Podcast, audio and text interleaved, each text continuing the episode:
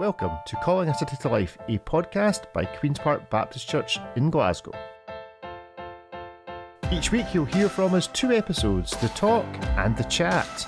First up is the talk, and that's the audio version of this week's sermon as preached at Queen's Park Baptist. So, this is your opportunity to listen to it again or to listen to it for the first time. And later on in the week, you'll be able to tune in again and download the chat where we gather round and discuss in a bit more detail some of the issues and themes raised in this week's talk. Thank you for tuning in to talk. We hope you enjoy it, and we look forward to you tuning in again later in the week. Enjoy. Welcome to those of you who are online. Welcome to those of you who are listening on the podcast at whatever date that is.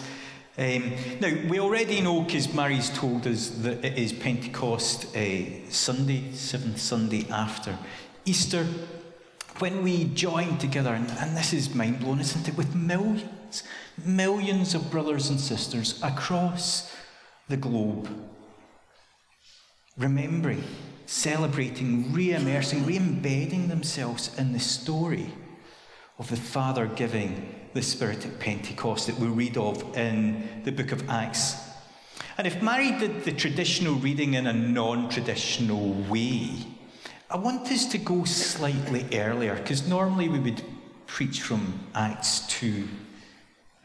But I want to do things slightly different, not for the sake of being different, but because I think if we go slightly earlier, I think God wants to say something important to us. Oops. It's okay. So we're going to read, if you want to turn in your Bibles to uh, Acts chapter 1, we're going to read 3 to 5, 12 to 14 before jumping to chapter 2 and doing the beginning of that. Now, I know that this means that we miss Peter's speech, some of which Mary did. And if you've never read it before, if you've read it a million times, it's worth reading it again. So why don't you uh, do that this afternoon? This afternoon, read chapters 1 and 2 and let God speak to you as you reflect uh, to them. But let's read Acts 1 now and hear the word of God to us today. After his suffering, he presented himself alive to them by many convincing proofs, appearing to them. Now, I want to interrupt our reading just to like make some observations. This isn't the sermon as such, this is just some observations. So later on, we'll read in verse 15 that there was around 120 people gathered, and that's probably the them that's been referred to here. It could just be the 12, but I think it's 120, well, the 11. So back to the text. After his suffering, he presented himself live to them by many convincing proofs, appearing to them over the course of 40 days and speaking about the kingdom of God. While staying with them, he ordered them not to leave Jerusalem, but to wait there for the promise of the Father. This, he said, is what you've heard from me. For John baptized with water, but you will be baptized with the Holy Spirit not many days from now. Let's jump to verse 12. Then they returned to Jerusalem from the mount called Olivet, which is near Jerusalem, a Sabbath day's journey away. When they'd entered the city, they went to the room upstairs where they were staying. Peter and John and James and Andrew, Philip and Thomas, Bartholomew and Matthew, James son of Alphaeus, Simon the Zealot, and Judas son of James.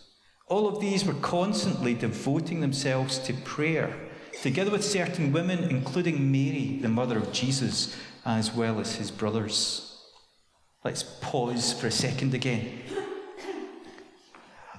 It's important, I think, to notice that Luke draws attention to the fact that to those who Jesus had said, the Father is going to pour His Spirit on, upon you, He's going to baptize you with the Spirit. To those that He told, go to Jerusalem and wait, that that included women, and specifically included Mary, the mother of Jesus drawing attention not just to the presence of women, but that the women present were active participants in what was going on. They were among this group of 120 who were constantly devoting themselves to prayer. And given how society in that day was very separated, um, on holiday, the things you do on holiday, on holiday, visited a synagogue, very small synagogue. It was a, a room in kind of like, not quite a tenement building, but think of a tenement building that had been um, converted into a synagogue, and there was these grids on the wall. And you can eavesdrop into what a tour guide's saying and learn stuff. And these grids were into other rooms in other houses. And that's where the women would have sat. They would have sat behind these grids because very segregated. The men were allowed to be in the centre, but the women were, when they expanded it, there was then a balcony that were allowed to sit. Very segregated. But here, the women are active participants of what is happening. Something radical is happening with regards to how the early church comes together as a whole community and who's able to participate in that community. And drawing attention to the presence of women here kind of like looks forward to what Peter's going to say when he quotes the prophet Joel and draws our attention to that. Then Acts 2, verse 17. Peter, quoting Joel, says that God would pour out his Spirit upon, you know it, don't you? All flesh. And your sons and your daughters will prophesy. And then again in verse 18, that the Spirit would be poured upon men and women. Something radical, something new is happening here. And I think we know this, don't we? We know this.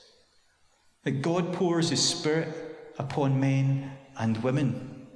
But we're in a cultural moment where everything is contested. So it's worth affirming that God pours His Spirit upon men and women. No one is excluded. And Mary gets a special mention because Luke, the author of the book of Acts, is doing something really subtle here. I think he does a number of subtle things here. When he wrote his gospel, the gospel starts, doesn't it, with the angel Gabriel coming and announcing to Mary that she is going to give birth to Jesus. But what is it that the angel says to Mary? The angel says, The Holy Spirit will come upon you, the power of the Most High will overshadow you. And the similarity of that announcement and the announcement that is now made in verse 8 of Acts 1 has not been lost on many commentators. You will receive power when the Holy Spirit comes upon you. And many have pointed out that Luke is reminding us that a birth of something new is about to happen. That this coming upon to receive power is a receiving of a power for something new to be brought forth, something new to be birthed. In Luke 1, the new birth is Jesus. In Acts 1 and 2, the new birth through the power of the Spirit is the church. Back to our reading. Chapter 2. When the day of Pentecost had come and they were all together in one place, and suddenly from heaven there came the sound like the rushing of a violent wind, and it filled the entire house where they were sitting. Divided tongues as of fire appeared among them, and a tongue rested in each of them. And all of them were filled with the Spirit and began to speak in other languages as the Spirit gave them ability. Don't know whether you picked this up in what Mary read the rhyming kind of like Acts 2. But what ha- is happening here in Acts is quite different from what Paul describes when he's writing to the church in Corinth. Here in Jerusalem, the tongues that the disciples speak, that the 120 speak, are actual languages. And we'll see as we get to verse 6 that people understood them because they were speaking their native language. In Corinth, something different's happening. The tongues that people speak are not a discernible earthly language. And therefore, Paul says, listen, if this tongue is to do something, if it's due to do what the Spirit has given it to, to build up the church, then somebody needs to interpret it so that we know what the Spirit is saying to us. If it's to edify the listeners, then there needs to be an interpretation. Growing up, that was my experience. I grew up in a charismatic Pentecostal church, whatever label you want to put on it. And most weeks, somebody would stand up and give a tongue. If it was my dad, I thought he sounded like a Cherokee Indian, but he, he, he wasn't, still is. Yeah, the thing that I can remember the first time my kids heard my dad give a word in tongue, thought, whoa, because he gets very, very loud. but it wasn't a discernible language. And Every week, somebody else, after a few months, would stand up and give an interpretation. This is what I believe God is saying to us through this. That's what's happening in Corinth. Here, there's no interpretation needed. Those outside the walls understand what is being said. And if we're to make very broad brushstrokes, and this is very broad brushstrokes, then the tongues at Pentecost are missional. The tongues at Pentecost, what is it's the people hear of God's mighty works and deeds of power, and they understand them. And I don't think they just hear with their heads, but many of them hear with their hearts. For sure, some hear with their heads and go, These guys are nuts, they're drunk.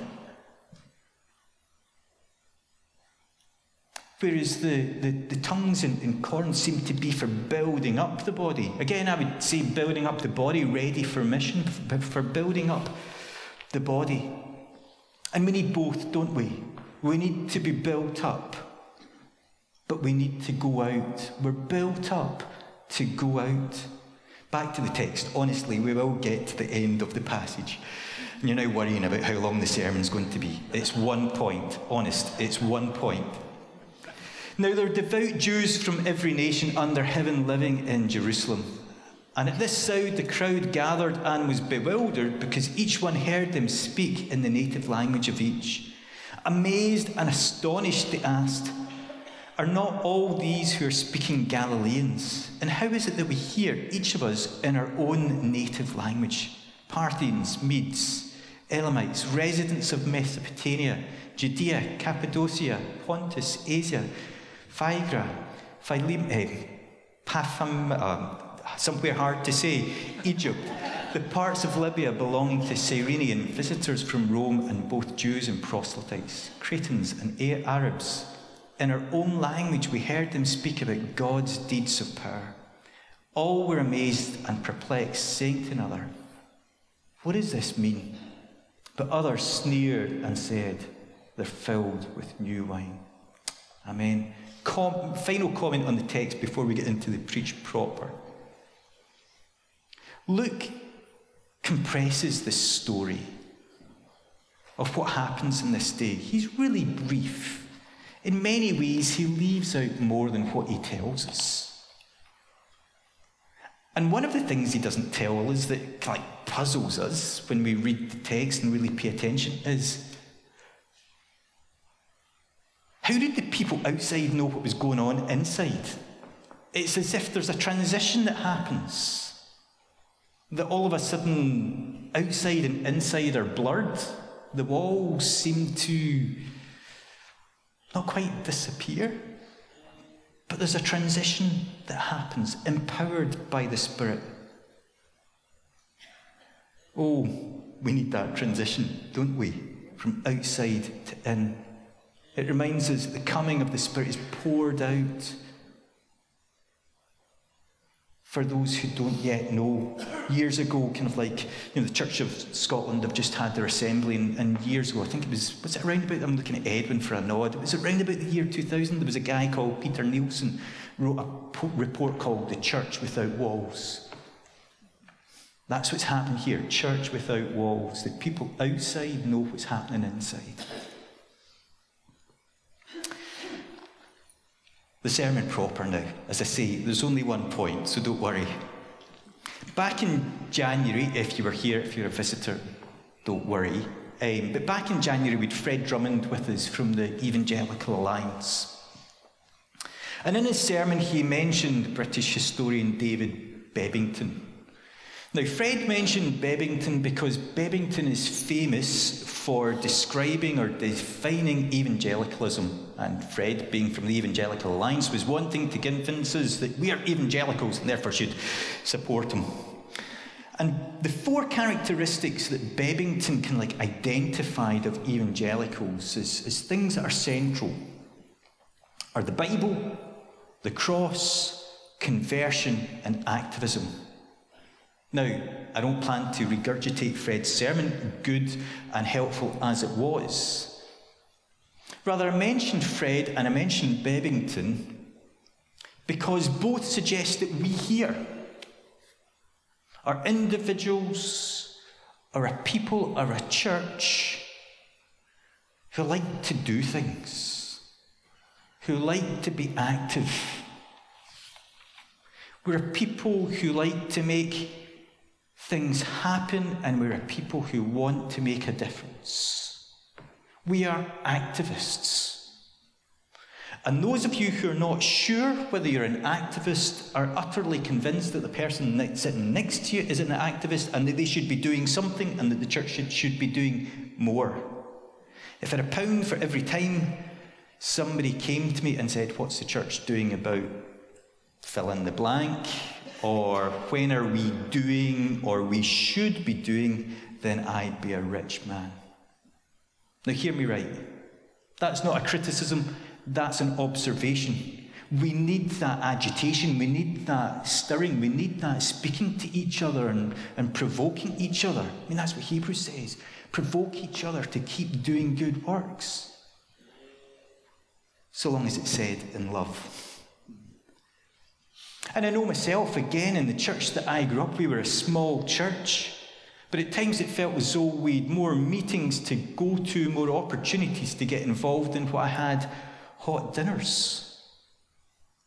If you're a similar age to me, then you probably were shaped by singing, I want to serve the purposes of God in my generation.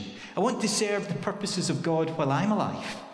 I want to give my life for something that will last forever. Oh, I delight, I delight to do your will. What's on your heart? Show me what to do. Let me know your will, and I will follow you. Now, we don't perhaps sing that song anymore, not even suggesting that we bring it back. But that's my heart, and I know that that's many of your hearts. If you're slightly younger, maybe you can like we're into Delirious' History Maker. And that's great. We need that passion, don't we? The desire and the delight to do God's will, the prayer that God would use us individually and corporately that we would see individual lives and communities, that we would see the city of Glasgow called to life, transformed by the kingdom of God. But I suspect some of you are sensing a but coming. And here it is. Here's my reflection in Acts 1 and 2, which is a but. Or we could rephrase it as a question. Are we in danger? Do we just make ourselves busy doing stuff for God? Good, amazing stuff, sometimes stuff that actually really needs done. But we jump ahead of God, and what we're doing lacks the power of the Spirit. The 120 in Acts who've remained faithful to Jesus, they've spent time with Him after the resurrection. And then we know what happens, don't we? They're commissioned. They're commanded to go and change the world. Go. Go and make disciples of all nations, baptizing them in the name of the Father and the Son and of the Holy Spirit. And yet, there's a pause.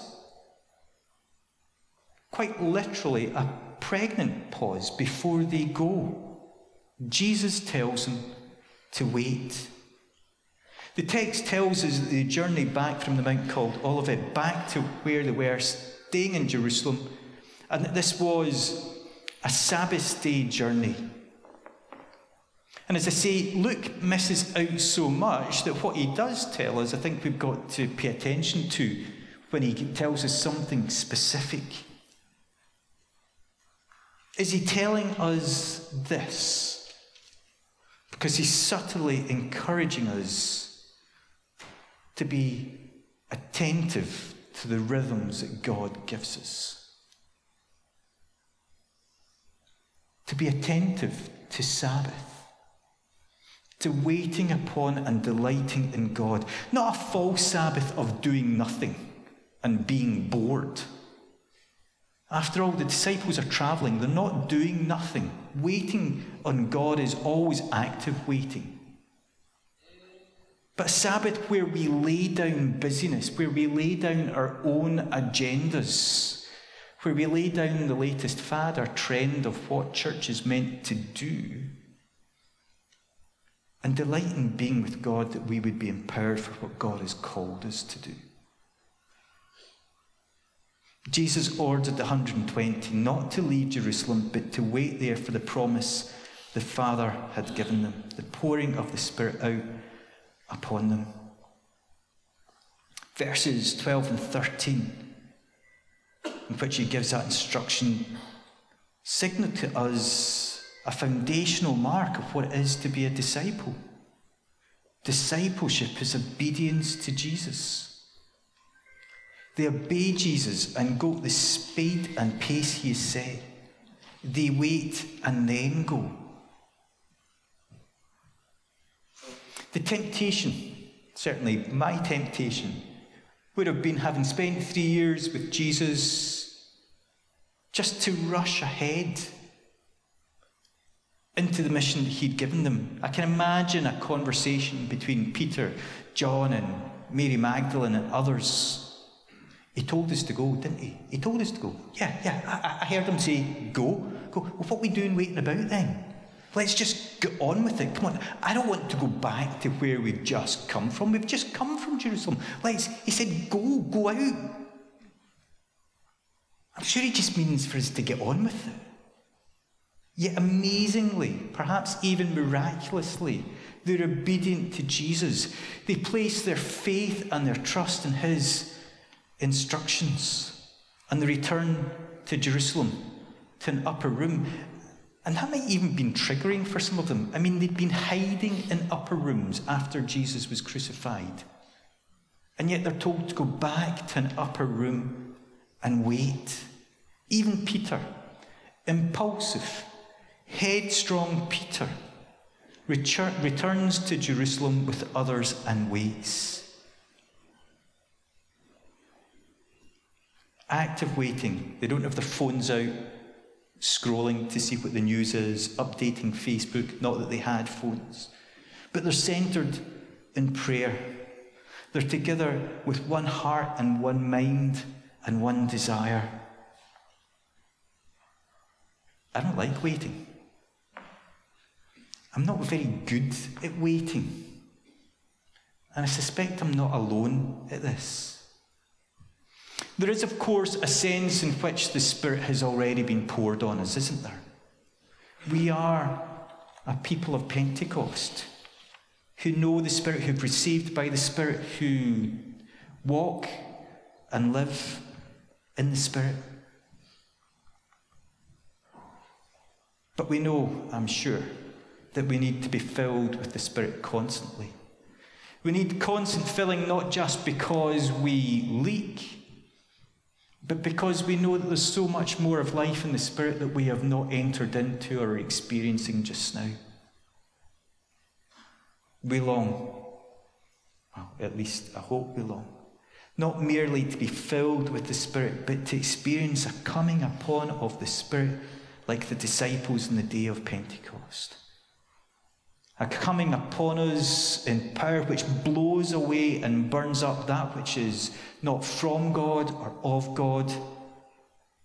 A coming upon us that dissolves the walls which separate us from those that need to hear about God's deeds and power, so they turn to them. A coming upon us which births something new. And a sense that we're in a moment of pregnant pause We're hungry for God to move. To do something new in our context.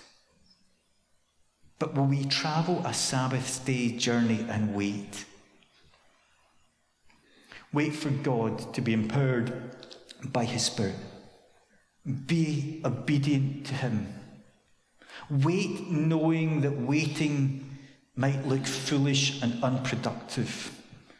Back in the 60s, there was a very public argument between two brothers, um, uh, Richard H. Niebuhr and Reinhold Niebuhr. Reinhold was the elder brother. Now, these were really prominent guys. I mean, Reinhold Niebuhr influenced American policy. He was a theologian, but he was a public theologian who had a huge influence. And they fell out over the Vietnam War.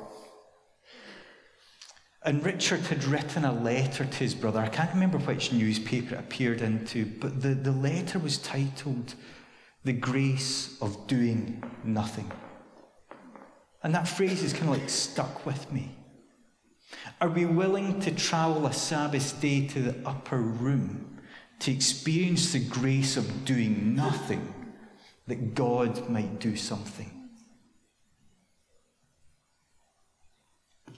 We know that the kingdom comes not by our business, but in the power of the Spirit. And so we wait for him to come, like a rushing wind that tongues of fires would be released, that the structures which restrict us would dissolve.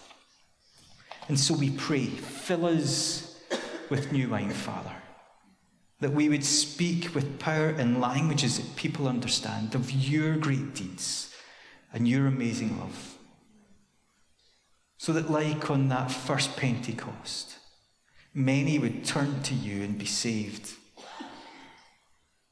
and that we would enter into that which you are birthing for your glory. That your kingdom, as in heaven, would come on earth. Come on us afresh, we pray. Thank you for listening to this week's Calling a City to Life talk. We hope that you enjoyed it and that you'll join us again later in the week for the chat. Speak to you again soon. Goodbye.